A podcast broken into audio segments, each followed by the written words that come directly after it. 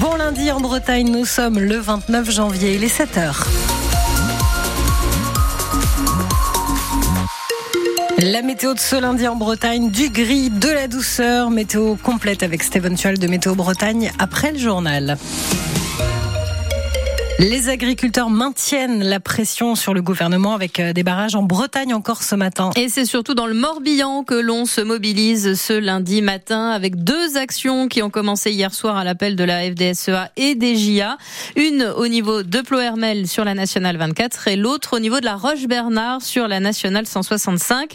C'est là que se trouve Thomas Géraud, salarié agricole, membre des JA du Morbihan qui est en ligne avec nous. Bonjour Thomas Géraud. Bonjour. Alors déjà, depuis quand êtes-vous installé sur ce point de blocage de la Nationale 165 ? Donc on est arrivé depuis hier soir à peu près 21h qu'on a dû rentrer sur la quai de Bois. Et combien êtes-vous et ce matin là à 7h ? Ce matin là, il y a forcément la problématique du travail dans les exploitations. On est à peu près une cinquantaine en ce moment. Avec des tracteurs, j'imagine ? Ah oui, en tracteur... au plus fort, donc c'est pareil, il y a des tracteurs qui sont repartis aussi dans les exploitations, mais au plus fort hier soir, on devait être entre 120 et 130 tracteurs à peu près présents.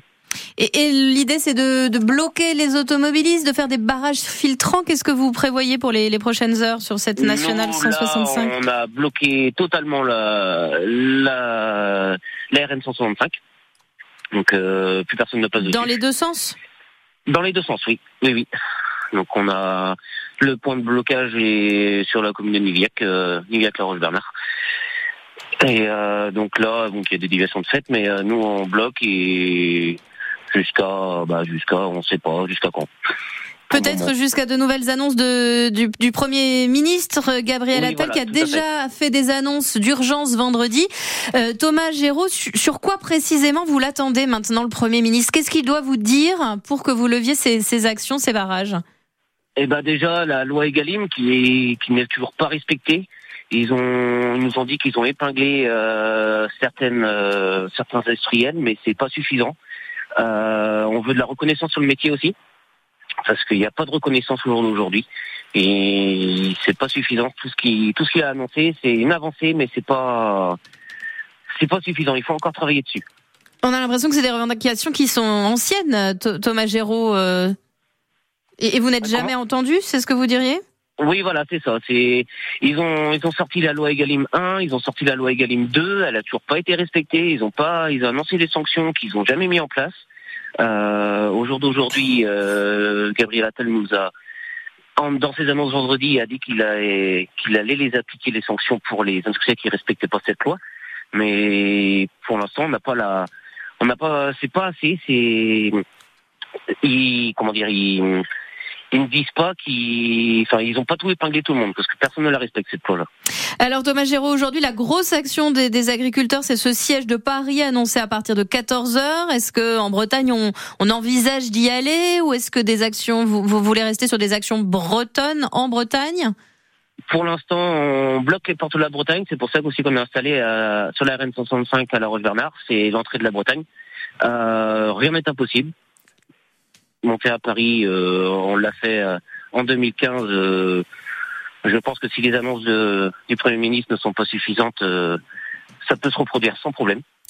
Le message est passé. Merci beaucoup Thomas Géraud d'avoir été avec nous en direct dans ce journal sur France Bleu Armorique. On va suivre évidemment cette action sur la Nationale 165.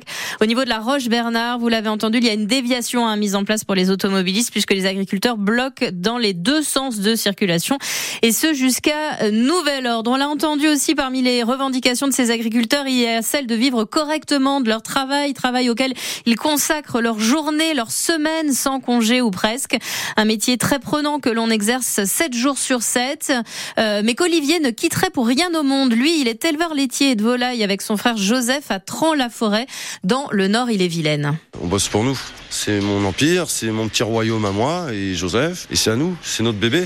Et c'était à nos parents avant, on a apporté nos trucs à nous, mais c'était à nos grands-parents avant, c'était à nos arrière-grands-parents. C'est chez nous, quoi. Voilà, nous, c'est notre royaume, quoi. Et on le défend coûte que coûte, quoi, en fait, quoi. Et on essaie de le faire perpétuer, on essaie de l'améliorer, on essaie de... En fait, il n'y a que ça qui compte, si tu veux, c'est que ça avance, toujours améliorer la chose, quoi. C'est ce qui nous anime, en fait. On a l'avantage de travailler en famille, d'être entre nous.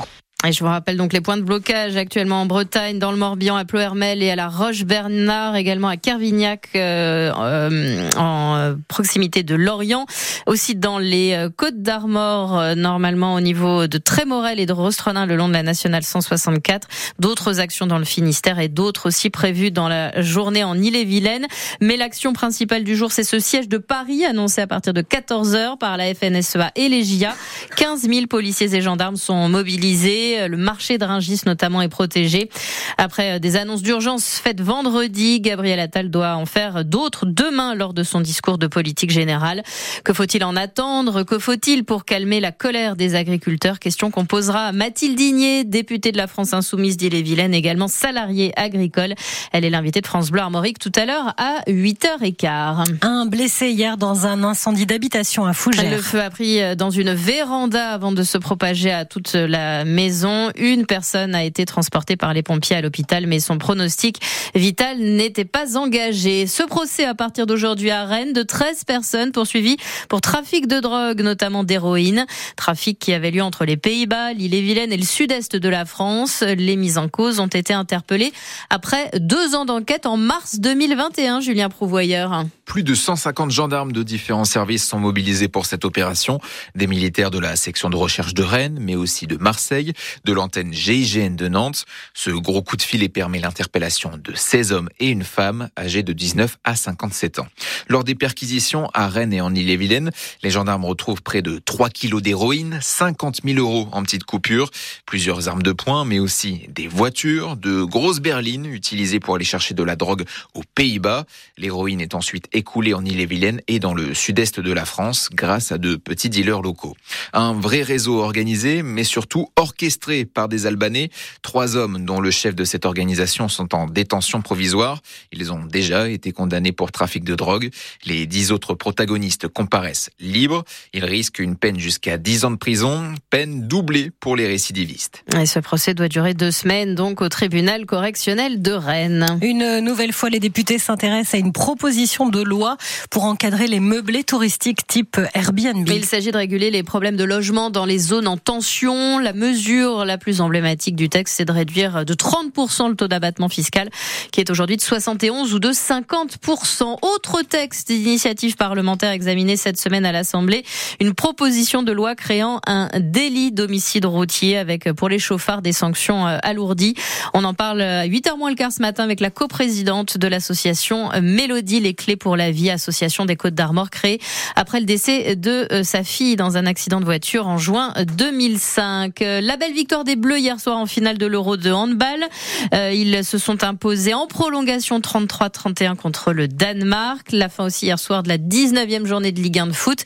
Le PSG a fait match nul 2-2 contre Brest. Je vous rappelle que vendredi soir, Rennes avait battu Lyon 3-2.